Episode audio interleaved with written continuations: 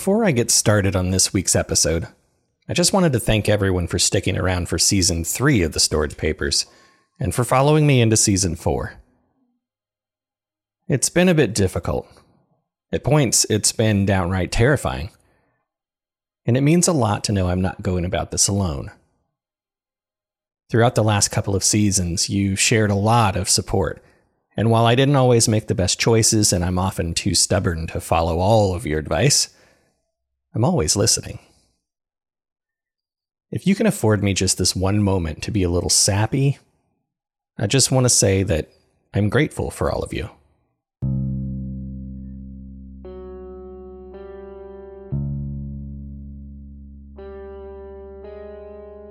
For this episode, I wasn't quite sure how to approach it. In fact, I thought about taking a much longer break between the last season and this one. Pretend to live a normal life for a while, before delving back into the mystery and darkness that lays in the storage papers. However, things aren't that simple, at least not in my experience. And under the circumstances, I've decided to push on and share with you a conversation that I had with someone that I wasn't sure would ever happen. One, in fact, that I'd hoped I could avoid, but was likely inevitable. It felt violating to see the envelope sitting on my kitchen table, among a collection of bills and junk mail. It was addressed with just my first name, Jeremy, written in neat print on the front of the envelope and devoid of any sort of stamp or postmark.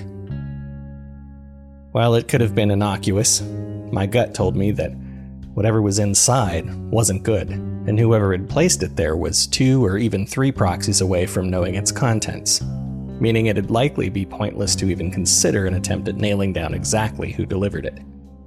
I guess it didn't matter where it came from.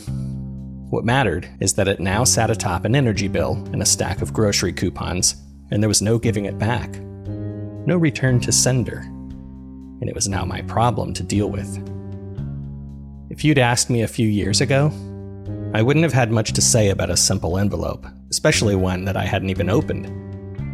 But that's the nature of things now. At the risk of sounding over dramatic, having your eyes open to this weird world of supernatural horror and conspiracy just changes the way you look at things. After examining the contents of the envelope, I think I made some rather fair assertions. Inside was a note, the author first hoping they'd found me well, and then listing an address a prison. It concluded with a small message Malcolm would like to speak to you whenever you are ready.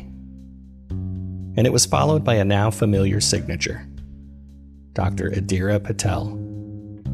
My heart raced at the thought that, while it may be a trap or more likely just a terrible idea, it was also likely the only opportunity I might have to speak to the real Malcolm.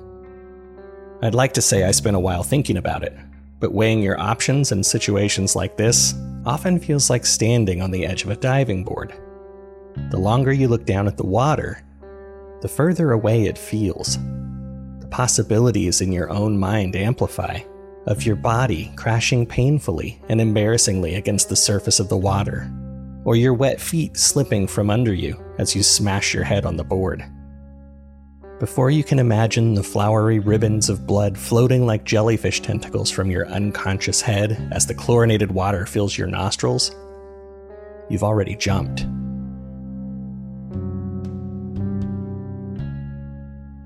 If I were going to be able to talk to Malcolm, I had to jump. I had to do it before I gave myself too long to consider any of the possibilities. I planned to go the following day. I'd bring a cheap digital recorder and pocket sized notepad with all of the questions I'd planned to ask him. In hindsight, I guess it's a little embarrassing, but I'd started to fancy myself as some sort of journalist finally getting my chance to interview what the media and the state would have referred to as an open and prolific serial killer. That's, of course, if they had the opportunity. But more on that later. After all, Malcolm had more or less admitted to the disappearance of every single member of his church, or rather his cult, and he'd even playfully toyed with the investigators regarding how exactly he'd disposed of their bodies. When lost in a sea of writhing flesh wasn't a good enough answer, he'd sent them on a series of wild goose chases through the forest and fields before concluding that he simply didn't remember. The story is every bit as typical as you'd expect from a high profile serial killer, though there'd never be a big show of uncovering the bodies of his victims. However, I knew exactly where they were. I'd pictured it a thousand times after I read Malcolm's personal journals. He was right. They were lost in a sea of writhing flesh. The same awful place he'd unwittingly sent his sister to as a young boy. There was a media blackout regarding Malcolm's crimes, something that would otherwise be of public interest, at least for the sake of selling commercial breaks between street interviews from wild eyed locals, was unheard of to the general public. If I hadn't been a part of it, held the papers themselves in my hands, and had frequent updates from Mark Anderson's inside sources, I don't think I would have had any idea that any of this had transpired. I found it all so suspicious. The lack of media coverage, lack of documentation, no public outrage regarding what was perceivably a largely successful local serial killer. It was all swept under the rug.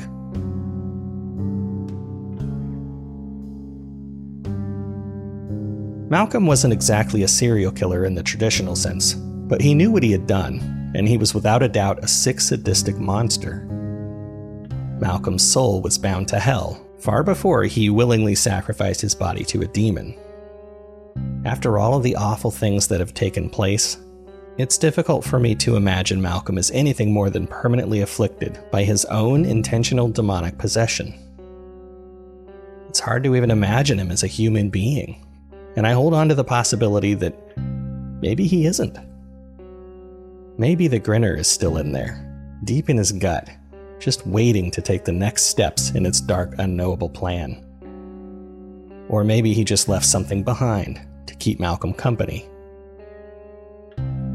I couldn't fight the feeling that I would soon be interviewing the grinner itself, even if that was stupid and unlikely but enough rambling my own thoughts off. The following is the recording I made documenting my experiences and my interview with Malcolm. It's a bit choppy, and I'm admittedly better behind an actual microphone than a bargain bin digital recorder. But I did my best to clear up the audio and minimize the background noise. In between bits of recording are my own interjections, as well as a quick phone call to a personal friend of the show. That can all be a bit confusing and possibly disjointed, but bear with me as I take you through my interview with Malcolm Foy.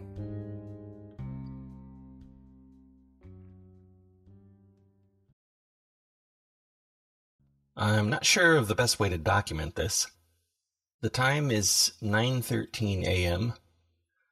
I'm uh, sitting in my car outside of the correctional facility. I'm not sure what to expect. I'm recording this on my digital recorder, though I'm not sure if any of this audio is going to be usable or if they'll even let me keep it in my possession or use it during the interview. But I guess you guys will find out later. Prisons are a little bit different than I had imagined. While on the outside, it was as much as anyone would expect. Inside, it was more casual Laminated paper signs affixed with tape took the place of plastic or metal ones that I pictured bolted onto the walls. I sort of felt more like I was at the DMV rather than a correctional facility. Behind a sheet of plexiglass sat a counter of computers, accompanied by some personal items small knickknacks and framed photos, much like you'd expect to find on anyone's desk. I approached it and stated my interest in visiting Malcolm, and with a few taps on her keyboard and a set of squinted eyes pointed at my driver's license, the woman behind the counter was able to confirm that I was on Malcolm's approved visitor list. This is interesting, she told me. This is the first time any of his family have come to visit him. Family. I didn't say anything. After signing a form that I was admittedly a bit too anxious to actually read over, and waiting for my name to be called, I was sent through a metal detector, followed by a less than welcomed pat down. A correctional officer held my digital recorder in his hand, waving it as if waiting for an explanation. He had that look on his face that you'd expect from someone who was far too comfortable with being suspicious. I awkwardly fell over my words. It's for record keeping, which was thankfully enough of an explanation to let me hold on to it. I was ushered down a couple of hallways, each with their own keypad entry. The guard casually swiping his badge at each barrier. Indecipherable chatter buzzed from the radio in his belt. The hallway we stopped in was made up of white painted cinder blocks and lined with rows of metal doors with flaking teal paint. He moved a bit closer to me as we stopped at a door affixed with a laminated paper sign that read Inmate Visitation. Over that was a plastic plate with the number 13. Under that was another sheet of paper detailing the rules of visitation. Things like the amount of time allowed per visit, warnings not to touch the inmate, and warnings not to leave any personal items behind or with the inmate. He cleared his throat and said, So this is your brother, eh? I tried to transcribe a look of guilt on my face without saying the words, hoping he'd take a look of shame as an admittance of our familial relationship. It felt difficult to outright lie. He said, Look, it ain't my job to ask questions. And at this point, that's when I flipped on the recorder. But if you get anything on the tape worth hearing, maybe send it over to the authorities. I'm sure they'd rather hear it from the source instead of from whatever news outlet you're working for. All right. This is a private room, and I'm going to give you some extra time if you need it. So consider that a show of good faith.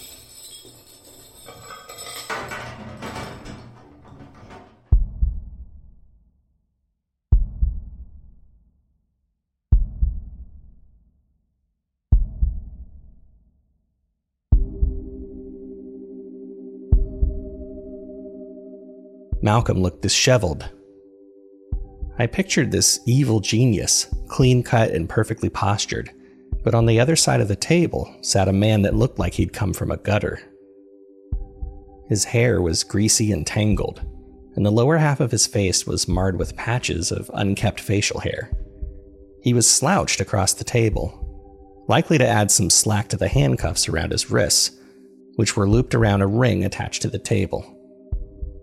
I had a feeling they had a set of handcuffs with a longer chain reserved for some of the more polite inmates. A smile splintered across his face that up until this point was reversed for my nightmares. He took a deep breath, the sort of exaggerated breath you'd expect from a cheap sitcom character who just narrowly missed an awkward but assuredly hilarious situation.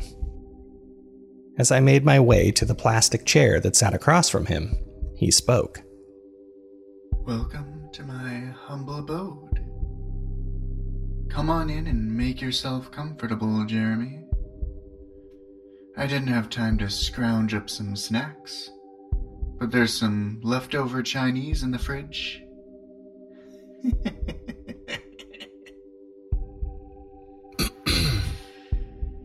well, I'd ask if a cat got your tongue, but with your line of work these days, I think that might be a real possibility.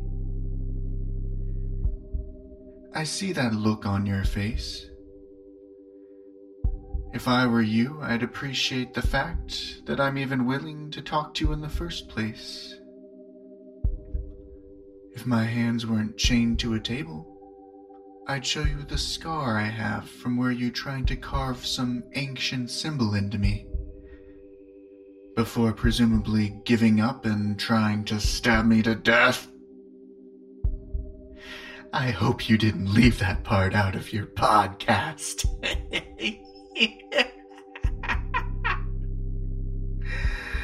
you know, the part where you're an attempted murderer. Plenty of people in the comments wanted to know why I didn't finish the job. And yet, you walk free. I get that this is all a joke to you. and the Grinner likely took your last remaining brain cells back with it to hell. But I'm not here for fun and games and goodie bags. I just want to ask you a few questions before I get the hell out of here. Well, Mr. Serious, ask away. Okay. So, how exactly did you get caught? How did you get pinned for all of the disappearances? Well, that's easy. When a bunch of people go missing and the only connection they all share is the man that they gave all their money and earthly possessions to. Right, but that doesn't explain how they caught up with you. Or how they even knew you didn't disappear along with the rest of the people you brainwashed into worshipping that demon. It has a name, you know. I'm sure you've read it somewhere in the journals you stole from me. Uh, its name is.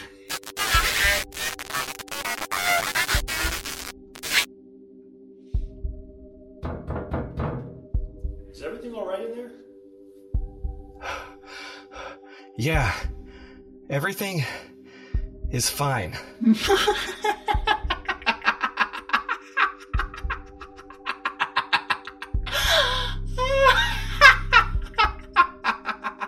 Malcolm's laugh brought me back to that day in the old church. The day I watched an old priest morph into a creature of twisted muscle and flesh. It spoke to me in my mind, that demon, and it laughed in sheer amusement at my terror. The same way Malcolm was laughing in that recording. I would know because I've had nightmares about it ever since. The way the light shone through the stained glass and glittered across the floating dust and the shadows of the pews stretched across the floor. Lucas Stone's bleeding, shredded body and snapped limbs. Preston Nicholson, possessed and fused to the wooden floorboards, whispering for someone to get close enough so the demon could jump out and take over someone else's body. The image that has the most presence in these memories is Ben Scanlon, swinging from the rafters by his neck, he fought for control and hung himself before the Grinner was able to use his body to kill the rest of us. I have no issue accepting the fact that he didn't do it for me. He did it to save his sister. And now here I've been, dragging her back through the muck, pulling her by her ankles back down into the darkness he tried to spare her from. Malcolm pulled me back out of my stupor. You really want to know how I ended up here? I passed out from blood loss less than a mile from the church. Someone found me curled up behind the dumpster I'd chosen to die behind, and before I knew it, the paramedics were shining flashlights in my eyes. Soon enough, they started asking questions about the disappearances. Turns out, they pinned us as some sort of suicide cult but the questions got boring and repetitive. And then the Hydra got involved, as they always do, because they just can't seem to keep their noses out of anything. So, I confessed. I said I killed them. Wait, what do you know about Project Hydra? About as much as you do, which is not much. Only that they sent out some sort of fake FBI agents and led the police on a bunch of bullshit leads. They also managed to keep everything on the hush hush, and somehow kept the media on a leash. Everyone involved, hell, most of the guards in this prison, have some sort of idea of what they think I did. But Hydra made sure there wasn't even a single social media post about this. How do you even know all of this? Oh, I thought you and Brianne were buddies. She didn't tell you that she's sat in that same chair you're sitting in? Twice? Malcolm was and is a liar. He's manipulative, and he knows how to get under your skin, and he seems to really enjoy it. When I first checked in to visit him, I was told at the desk that I was his first and only visitor, but could those records have been manipulated? Had Brianne really visited Malcolm in prison and kept it from me? Did Ron or Mark Anderson know? My conversation with Malcolm wasn't over yet, but I wanted to pause that conversation for a moment and play some of the phone call I had with Brianne when I got home. I'll pick up the conversation with Malcolm in just a minute.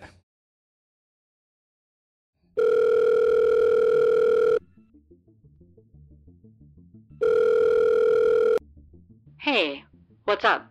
I'm sitting down and doing some editing for the podcast, and I just had a quick question. And it's okay if you don't feel comfortable answering. But did you happen to talk to Malcolm? What? In prison? Did he say I visited him?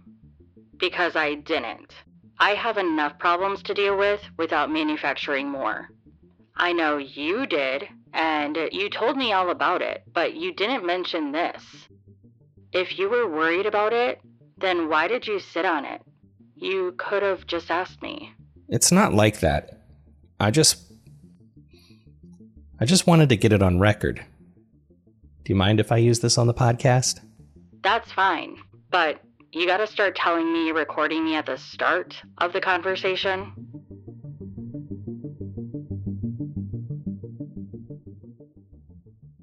Well, that answered my question. If I had to guess, that's just Malcolm's way of sowing division between us. If his old journals are anything to go by, he wasn't always like this, so chaotic and manipulative. He was a quiet kid, somewhat well meaning. But something changed in him around the time he accidentally sacrificed his sister to the Grinner. You can see it in Dr. Patel's write up, following his first therapy visit to her as a young boy. He responds to her questions with questions of his own and picks topics he thinks will draw out completely unrelated conversations and draw the spotlight away from his issues. He works to run out the clock so he can leave without ever having to answer for his strange and concerning behaviors. Brianne had a theory on how all of this snowballed into what it's become, what drew Malcolm further into the darkness. She told me that the day we first met in that old church to destroy the demon once and for all, that she thought the grinner had imparted just a little bit of itself in him the day he unknowingly fed his sister to that demon. Maybe it left a little more behind this time when it was in his body, or maybe that same piece of darkness remained, festering and rotting away more of Malcolm's mind. If Brianne hadn't talked to Malcolm and told him all of this, then I can't help but wonder who did. I had a likely answer. It was Dr. Patel. I have no doubt that she has some sort of game in all of this. After all, why would she have set up this meeting between the two of us? Why hadn't Project Hydra just simply killed Malcolm or had him sent off to some facility? But the fact is, they wanted Malcolm in this prison, and they wanted me in this room talking to him. But then again, maybe they didn't. Maybe this was all just Patel playing some sort of sick game with all of us. Now, back to my conversation with Malcolm. Let's leave Brianne out of this. I'm guessing she didn't tell you. Well, what else is in your little notebook there? Skipping some pages there, huh? Why did you give up on trying to get back your sister? Why did you leave her there? Why did you start working for the demon that took her? It didn't take her, no. I gave her to it. And there's no getting those things back. Things don't ever come back from there. It took me far too long to accept that. But you've been there. And now you're here. Correct. But I think we're both speaking about it from the wrong perspective. It's not just some far off, otherworldly dimension. It's a stomach. Over time, it digests you.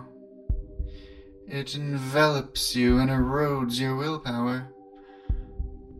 That's why I wasn't able to save Tabitha. My little sister wasn't my little sister anymore. She wanted to stay there. She thought it was beautiful. He'd already digested too much of her. That's what it does to you. And if I stayed any longer, it would have happened to me too.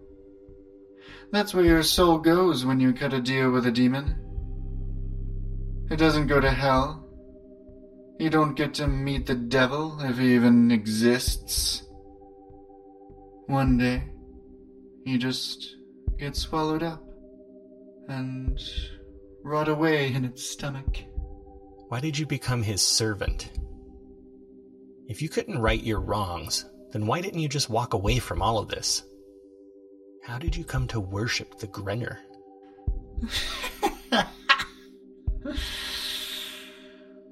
I don't worship it. I never have. Those fools that followed my lead, the people they think I murdered, they worshipped it. They walked right into its stomach. Years ago, I tried to walk away, but something kept calling me back. I think its stink was on me the day I opened my grandfather's book and started reading it. I tried to forget about it and move on, but every time I closed my eyes, I pictured my sister twirling in the fields of flittering eyelids and twitching flesh. Over time, I came to accept that that's what true beauty is. I opened the book again because I wanted to escape. I wanted command over that beautiful place, and I wanted to see my sister again. I hated life. I hated the man I was becoming, and I wanted to go back. You always want to go back. But then the demon spoke to me. He told me that I could make the whole earth beautiful. And in this new beautiful land I would be a king. He told me he had plans and I was always meant to be a part of them. It was impossible to turn down that offer. I don't hate you, Jeremy. I understand why you're afraid. Trust me, I was once afraid too. But you'll see one day that there's nothing to be afraid of. We don't know where we go when we die. That is truly and unfathomably terrifying. But in this place, there's no sickness or health, no way to tell what's pleasure or pain. And when you die, you die for good. Your soul just disappears because there's nothing left. I truly wish for you to experience that beauty, Jeremy. And you will. Soon. What do you mean by that, Malcolm? What do you mean by soon? The thing you call the Grinner isn't dead, my friend. He's still here on Earth. And he's still got big plans for you.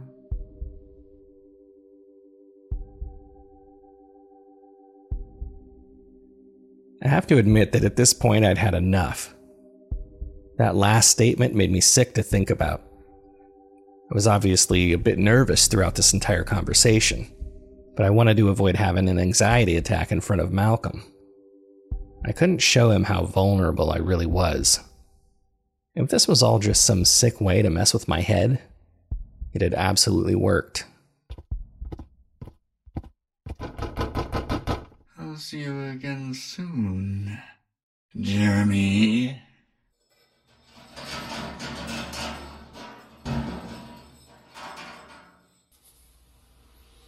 So, did you get anything interesting out of him? Not exactly, and uh, I couldn't get this digital recorder to work. Do you think he broke it with his mind powers, or that he did something spooky with it? No, I think I should have just sprung for the $12 recorder. This one was $11.99. Well, ain't that some shit? The drive home was a blur. It's like my brain wouldn't allow me to think, because otherwise I'd be too overwhelmed with all the awful thoughts and implications. I spent the rest of the day sleeping and doing my best to pretend none of this had ever happened. The following day, I got a letter in the mail. It was from the correctional facility. From Malcolm.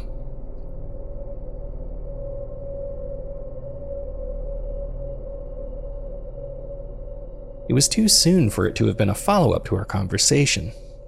It must have been mailed before I even knew we would be speaking.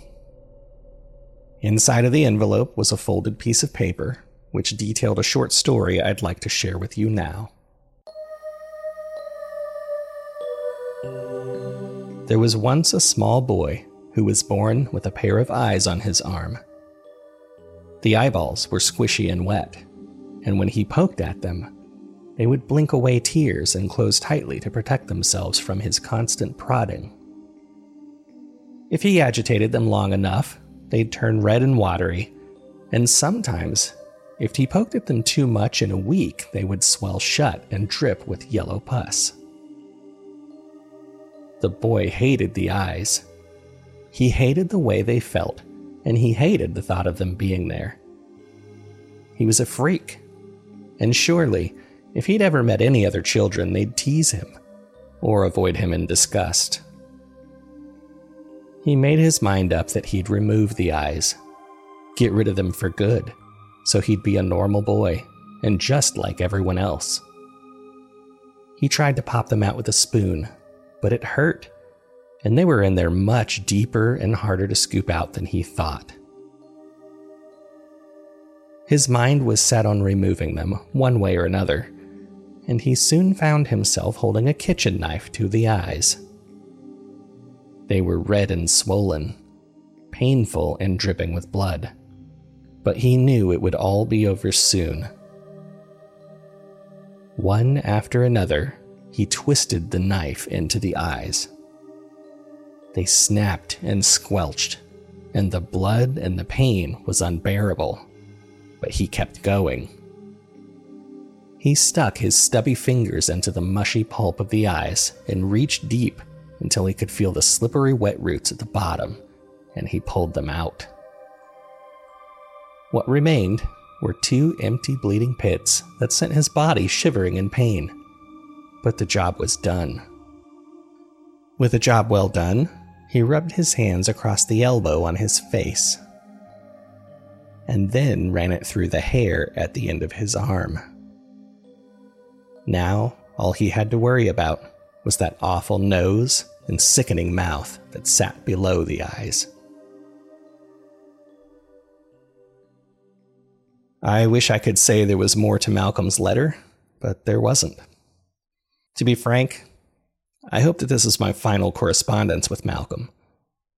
When I spoke to Brianne last, she made a point about not needing any more problems to deal with and I think that's the right approach in situations like this.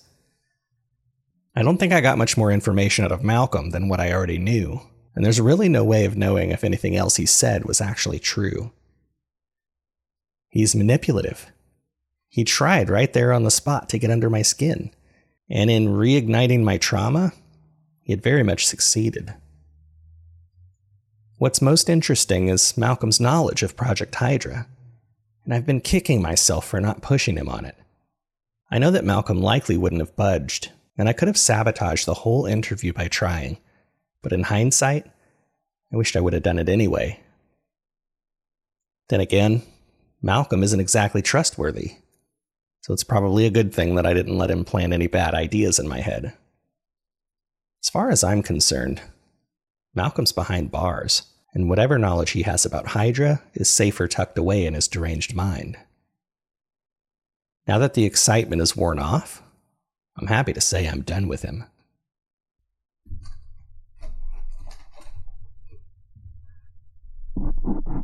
I uh, I meant to end this episode here, but while recording and doing some last minute editing, I could hear my cell phone ringing in the other room. By the time I paused the recording, I'd already missed the call. Not thinking much of it and not recognizing the number, I went back to recording, deleting the bit of audio that had been sullied by my phone ringing and getting back to business. It wasn't until later that I realized whoever had called had left a voicemail. I recorded it, and barring any other sudden updates, I'd like to end this episode with a recording from my voicemail.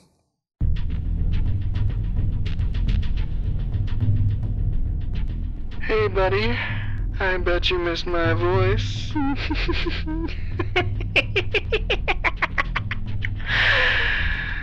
Looks like I'm a free man. Turns out that all I had to do was say please and they opened the gates right on up. Even gave me a badge to swipe if I ever want to get back in. There's something I wanted to tell you before you stormed out. One of the scraps of meat the grinner left to rot inside my skull. I'm pretty sure you're going to die soon, Jeremy. Really soon. You're just laying there, the life leaving your eyes. There's this stupid look on your face, and you've got this gaping open mouth.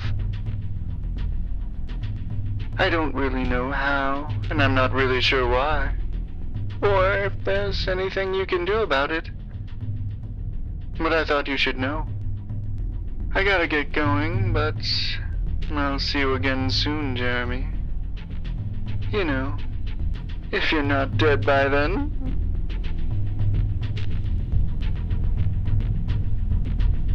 The Storage Papers is a Grinner Media production, distributed by Rusty Quill. This episode was written by Nathan Lunsford performed by Jeremy Enfinger, with Nathan Lunsford as Malcolm, Amanda Lunsford as Brianne, and one of our very own curators, Mr. F, as the correctional officer. Episode artwork by Nathan Lunsford, sound effects and music by Zapsplat, and other episode music by Cody Ditzenberger. You can find all of our show notes, transcripts, and content warnings at thestoragepapers.com. If you're interested in any bonus material, head on over to patreon.com slash grinnermedia. Thank you for listening.